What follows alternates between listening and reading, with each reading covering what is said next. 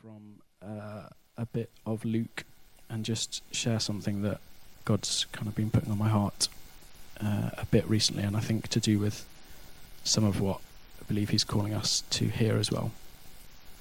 So I'm just going to read from Luke 15.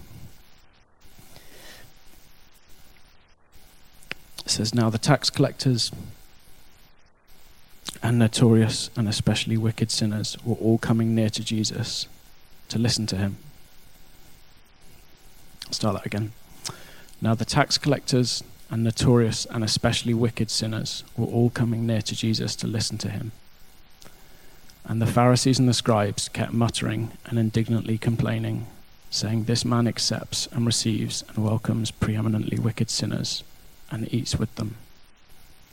So he told them this parable What man of you, if he has a hundred sheep and should lose one of them, does not leave the ninety nine in the wilderness and go after the one that's lost until he finds it? And when he's found it, he lays it on his own shoulders, rejoicing. And when he gets home, he summons together his friends and his neighbors, saying to them, Rejoice with me, because I've found my sheep which was lost. Thus I tell you, there'll be more joy in heaven over one especially wicked person who repents than over 99 righteous persons who have no need of repentance. Or what woman, having ten silver drachmas, each one equal to a day's wages, if she loses one coin, does not light a lamp and sweep the house and look carefully, carefully and diligently until she finds it? And when she's found it, she summons her women friends and neighbors, saying, Rejoice with me, for I have found the silver coin which I'd lost. Even so, I tell you, there is joy among and in the presence of the angels of God over one especially wicked person who repents, changes his mind for the better, heartily amending his ways and letting go of the past. Um, and the thing I really just want to draw on on this is it's essentially the first verse, um, which just says that the tax collectors and notorious and especially wicked sinners were all coming near to Jesus to listen to him. And um, the reason that verse is, is really personal and quite poignant is that it, it's always been on my heart for quite a long time that um, to work out how to create church for people who would normally feel the least welcome in church or the least like that's where they would be at home. And in this passage, we see that that's what happened when Jesus was on the earth. It was riling the Pharisees because it says literally the most wicked people were the ones who were coming the closest to him because they knew that he had something for them. And um, I've really felt the challenge that God's called us to here at Sanctuary is to work out how we. It's a, it's a weird turn of phrase, but how do we bring the walls down that separate people from the church, and more than that, from God's presence? Because that what's really matters, and it works both ways. It's not just about people coming in here, but it's also about how we see ourselves and what we see as church, and how that works. Um, is it all right just to stick up? Um, yeah, a bit of that passage. That'd be great. Um, if we just flick on to the next bit, that'd be amazing. Thank you. And the thing that really strikes me in the parable we've just heard. So this is the parable before the very famous parable of the lost son, uh, which we all know, we often know really well, where the father runs out to greet the son. And it's no coincidence that this is these are two parables just before that. It's it's all the same heart that God's trying to communicate. And there's something about the way Jesus lived that is communicated in these two parables that's really special. And um, I've highlighted that a bit on the screen. But he says, which one of them does not leave the 99 in the wilderness where they are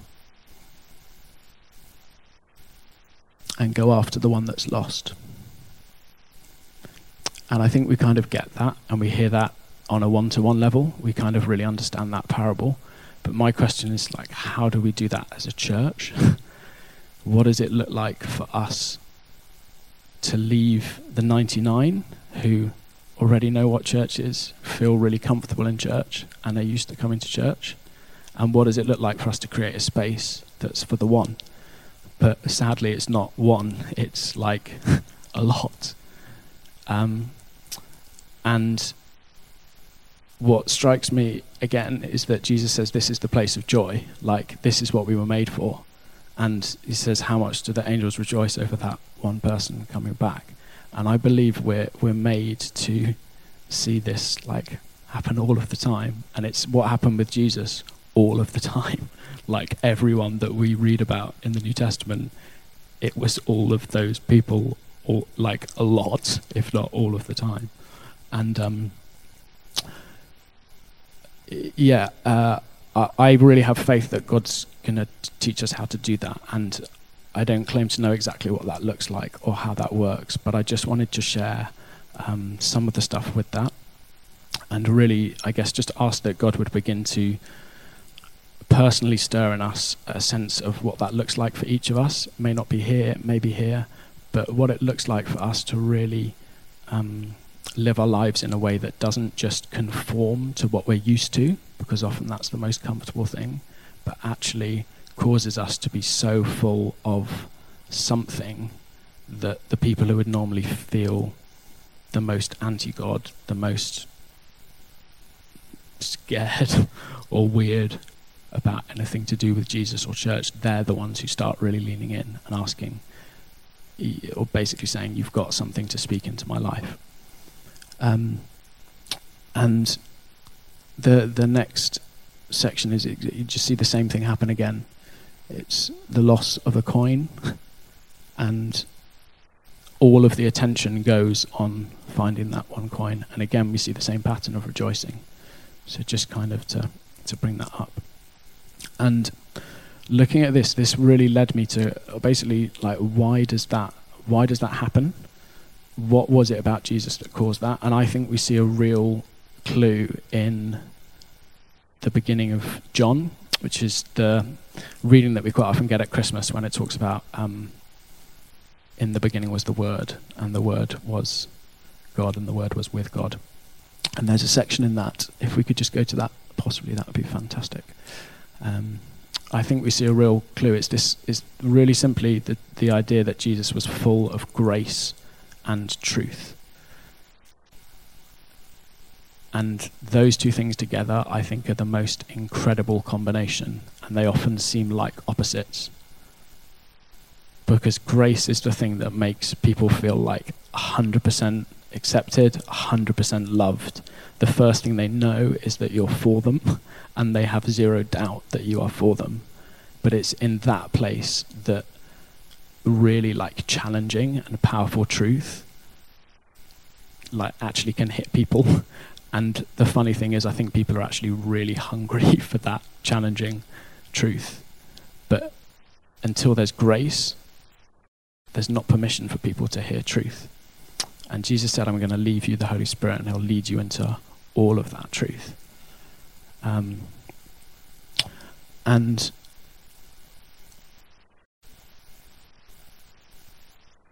that's what I'd love for us just to, even this evening, be saying, Jesus, can you lead me into more of your grace and truth? He's the same today, He's the same person today. He still is the full picture of grace and truth. And at the end of this passage, there's the wonderful big word juxtaposition between Moses, who was the bearer of the law, but grace and truth came through the person of Jesus Christ.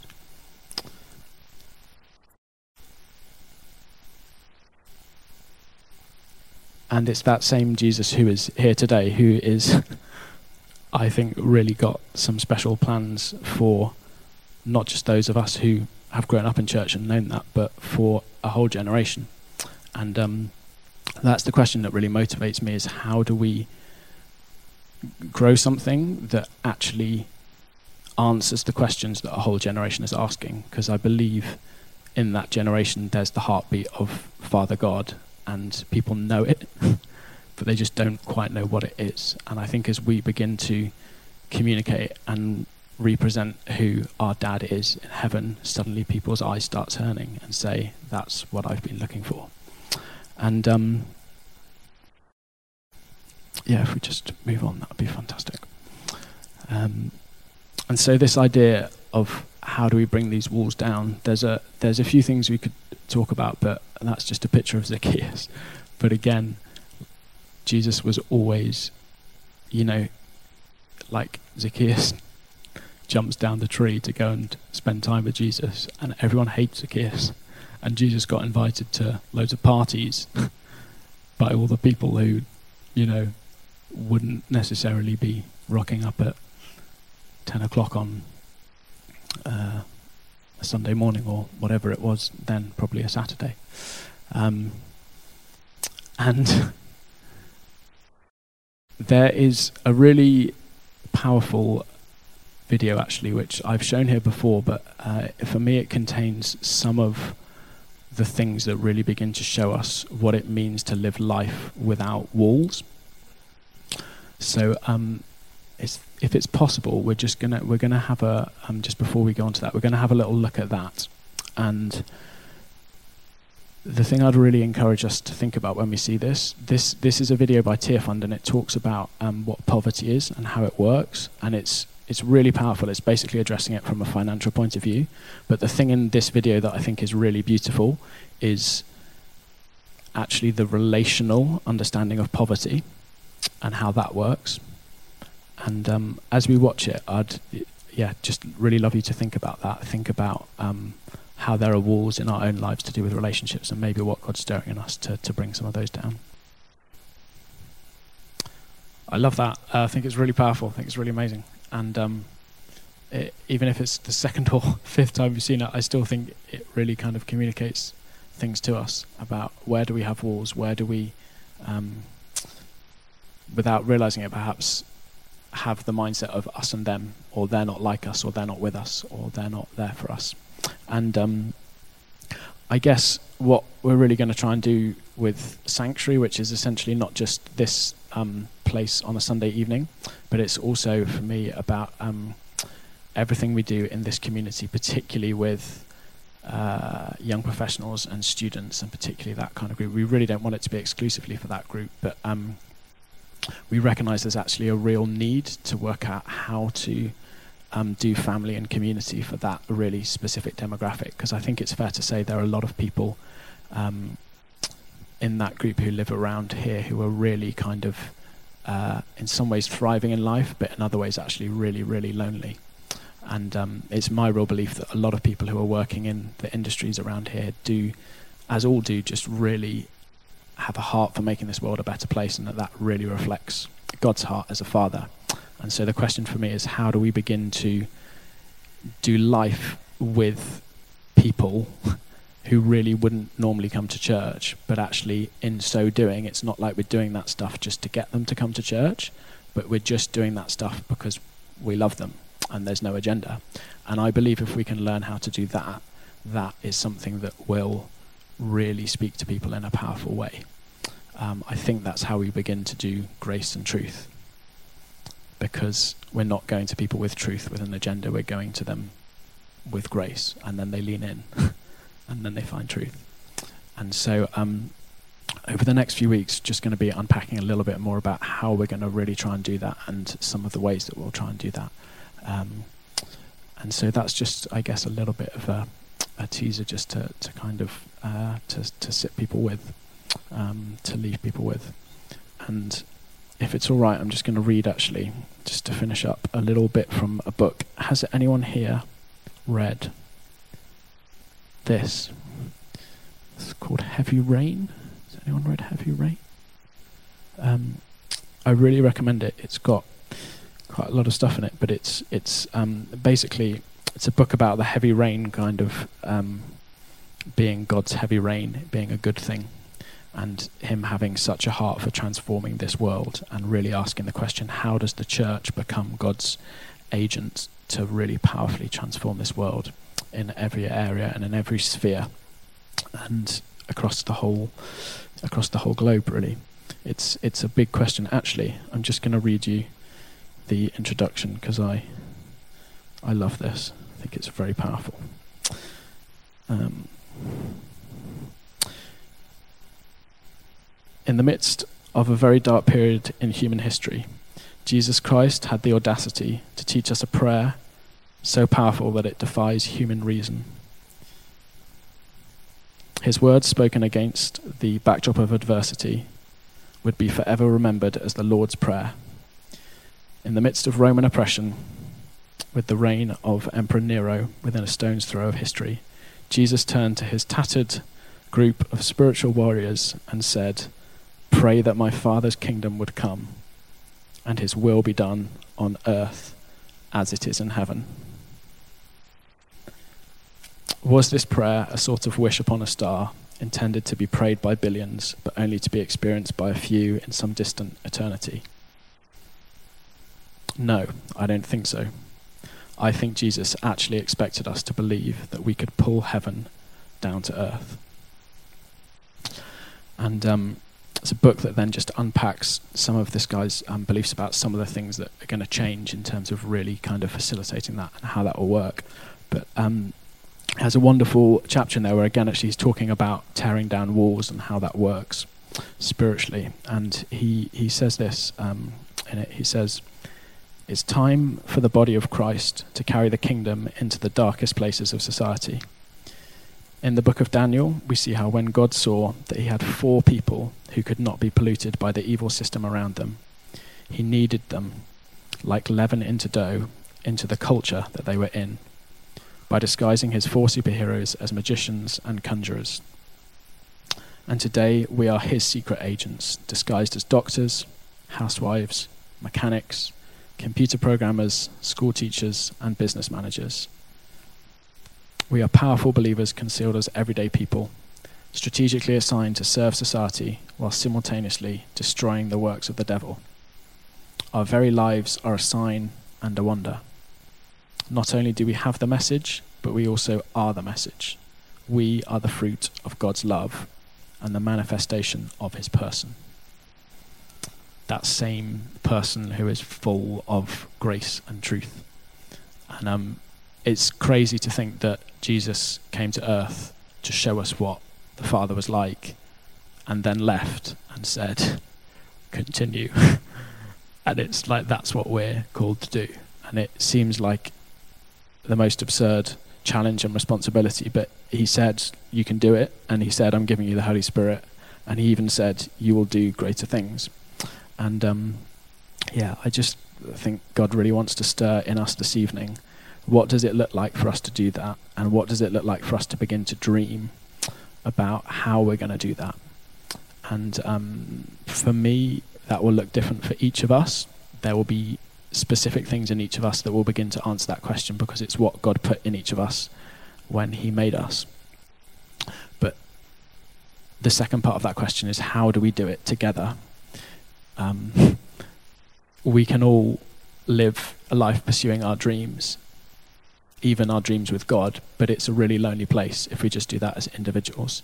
And I believe one of the things that's going to mark out God's people is the fact that they're more concerned with each other's dreams and they know how to really like do that stuff together but they're an entirely true expression of who their father made them to be and i guess that's just the that's my vision for this place and that's the thing i want to kind of uh, welcome everyone to be a part of and um, just to really learn to dream together and to work out how we do that um, so if that's all right i'm just gonna i'm just gonna pray for us and then um, Rue, if you're up for it, just um, great just to finish with a couple of songs. That'd be fab. And then we'll head out for a, a barbecue. great. Um, Jesus, thank you that you really are a 24 7 God. Um, you didn't intend for us to have any point in the week where we were any more or less connected to you than any other points. And Father, uh, again, we just ask that you would teach us how to carry your presence all of the time And more than that, to know that you are with us all of the time and to remain in the truth of how you see us through, Father, how you see us through your Son all of the time. And we thank you that there's no condemnation in that view.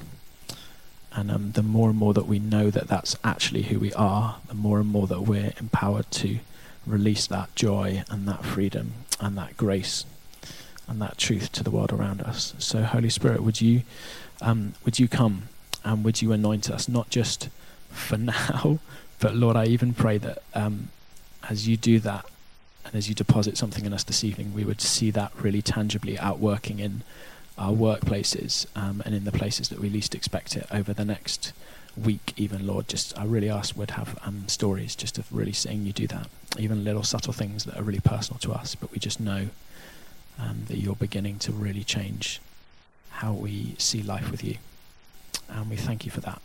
And again, just ask that over everything that you would remain the main thing. Um, amen.